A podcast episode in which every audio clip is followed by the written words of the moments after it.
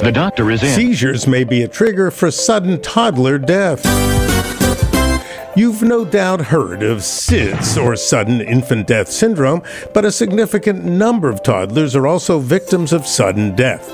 The older babies and children are said to be victims of SUDS, or sudden unexplained death syndrome. NYU neurologists now report a preliminary case study of seven children for whom home video recordings were available to document their last sleep periods.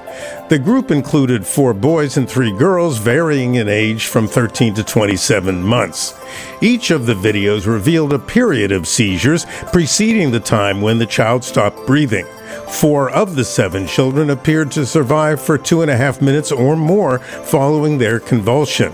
Six of the seven children ended up face down in their cribs or beds.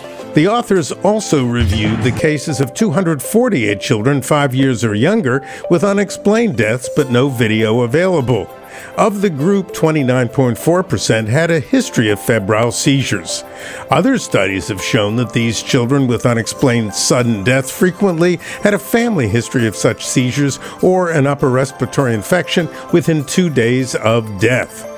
The advent of commonplace child video monitoring may now help pediatric investigators begin to unravel the causes of unexplained infant and toddler death.